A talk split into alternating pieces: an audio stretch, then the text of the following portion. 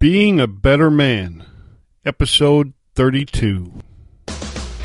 You have just entered a world governed by personal accountability where being a man is not an excuse for bad behavior, where complaints are not allowed, whining is forbidden, and excuses do not exist. Join us as we focus on the actual character of men rather than merely the trappings of manhood. Well, hold it. We're not doing that today. Today is story time. That's right, folks. Instead of the regularly scheduled podcast, I've decided to squeak in something extra in between. Story time with Alf. These stories are relevant to the mission here at Being a Better Man because in every story, even though these are my stories, there is some lesson, example, or other nugget that you might be able to apply to your life, or it might remind you of your own similar story. Either way, you should be entertained. So, at the end of each story, I will talk briefly about what the lesson learned was, the moral of the story, in other words. So sit back, relax, and enjoy the story. On this show, I've told you stories from my early childhood and also from very recent history. This one is in between. It's an army story, an incident that had a profound effect on me. It happened in September of 1980, just a couple months after my 18th birthday. I actually went into the Army on my actual birthday. There were several reasons for that. One, I had a disagreement with my boxing trainer, and being young and foolish, maybe a little hot headed, I figured I would show him. Instead of turning pro, I would just go join the Army. Number two, it was peacetime, but the Ayatollah of Iran had taken 30 American hostages, and things were heating up in the Middle East. I was feeling very patriotic, and I figured if there was going to be a war, that I should be a part of it.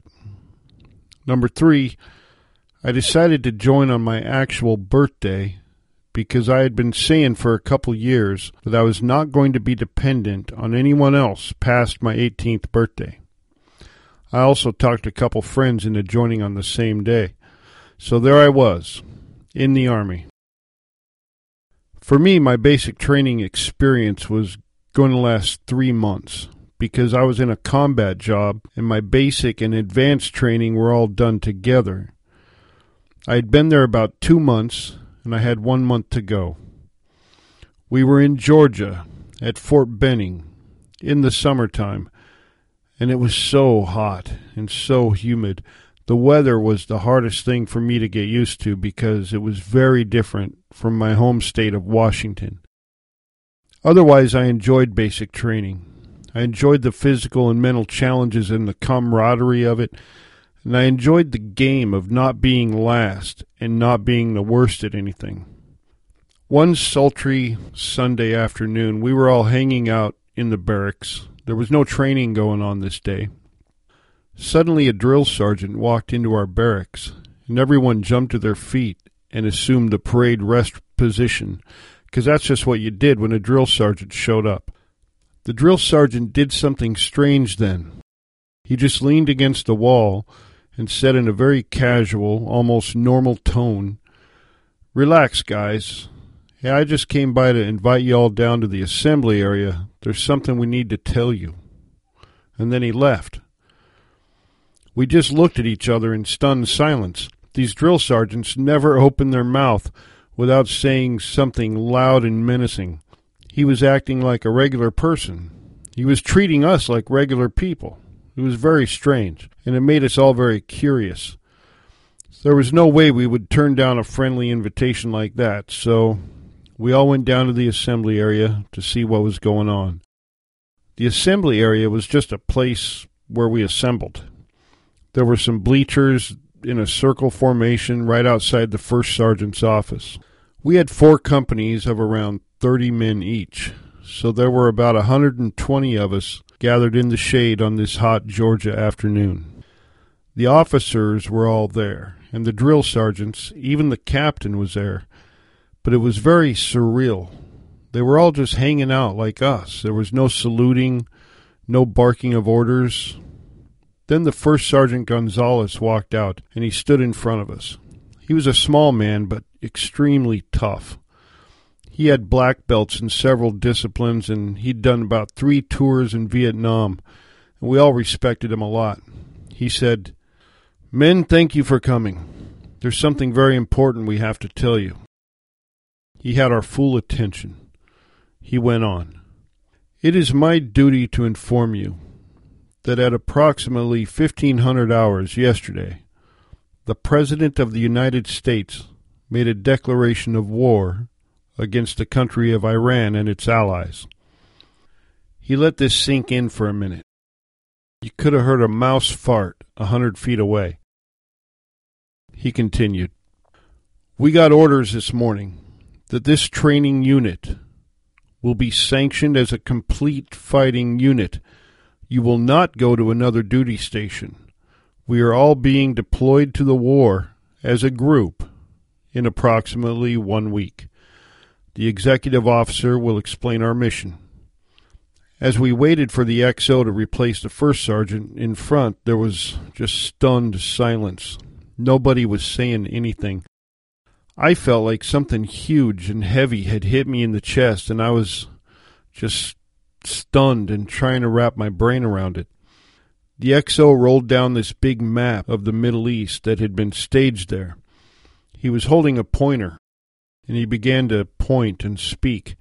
He said in seven days' time we would be flying in a C 130 with all our gear to an undisclosed location where we would board another aircraft that would fly us all the way to an aircraft carrier in the Persian Gulf, stopping for fuel once along the way. From there, we would get issued our ammo and our other ordnance and board an amphibious assault vehicle. We were going to storm a beach, just like they did in World War II. He said that intelligence reports showed there were enemy troops already in position along that coastline and we were expected to encounter heavy resistance. Our mission, along with neighboring units, was to eliminate these enemy positions so we could set up a base camp for future war operations. The XO sat down, and then the captain came up to the front. He told us that he realized this might come as a shock, but we were in the Army, and this is what we joined for. He told us to take the rest of the day to write letters home. He told us to look to the man to our right and our left, and after we did, he said, Half of these men next to you will not make it back. Or you might be the one that doesn't make it back. But we're a good unit, and if we look out for each other, remember our training, and keep our nerve, we had a chance. Then he said that was all, and dismissed us. The officers all left, but the first sergeant and the drill sergeants remained, just casually hanging out. For a while we all just sat there, each man in his own thoughts. I became aware that several men around me were crying. I'm not talking about sniffling, they were actually bawling. And like I said earlier, at first the shock of it was like something big physically hitting me. I was just stunned.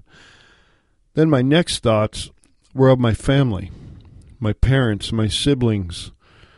I thought about them as I digested the very real possibility that I might never see him again. I grieved for my mother, knowing her sensitive soul would be distraught at the news I was going to war. I thought about a lot of things. I thought about my dog back home, my friends, my girlfriend. I thought about the fact that I might never marry. I might never have kids. Eventually, I got done thinking about all the things I might never be able to do, and I started thinking about the reality of what we were going to do. I would have to kill people. I would see my friends killed. I might be killed, or worse, horribly wounded. I started to get angry then. My anger was focused on Iran. What I saw as the source of all of this. This country that stole 30 Americans for what? The more I thought about it, the angrier I got. I thought, who does Iran think they are? They can't do this. The captain was right. This is exactly why I joined the army. Before I knew it, I was frothy with rage and I was actually looking forward to the trip.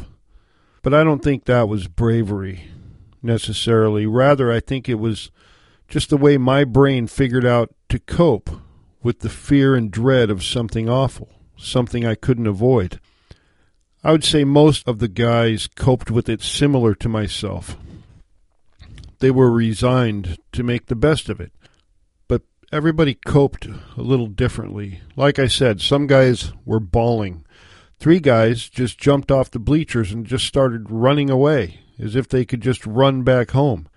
Some guys were trembling, not coping at all. They were just afraid. After a while, the first sergeant and the drill sergeants called us all back together. The guys that ran off were retrieved. Then the first sergeant told us quite simply that none of it was true. They had made it all up. But it could happen just like that, and not to forget about it. Then they left. They just left us there. Wow. Talk about relief. I think I might have cried a little bit when I found out it wasn't true. Now we had a whole new set of emotions to deal with anger at them for tricking us like that, profound relief, and the joy that I would get to see my family again.